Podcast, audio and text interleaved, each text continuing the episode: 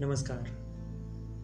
मैं अंकित आपके सामने लेकर आया हूँ गुरुदेव रविंद्रनाथ टैगोर जी की कविता, जिसका शीर्षक है याद आना।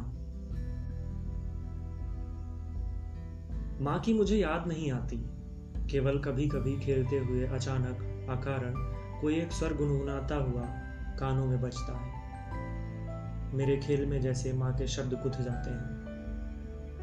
माँ मानो मेरे झूले को झोंक दे दे गान गा रही। माँ तो चली गई। जाते जाते मानो गान छोड़ गई। माँ की मुझे याद नहीं आती।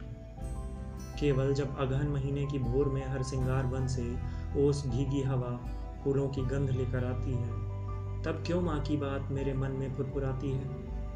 लगता है, नतमुख माँ उन्हीं फूलों से लदी डाली ले आई, इसीलिए यह पूजा की गंध माँ की गंध बनकर आती है।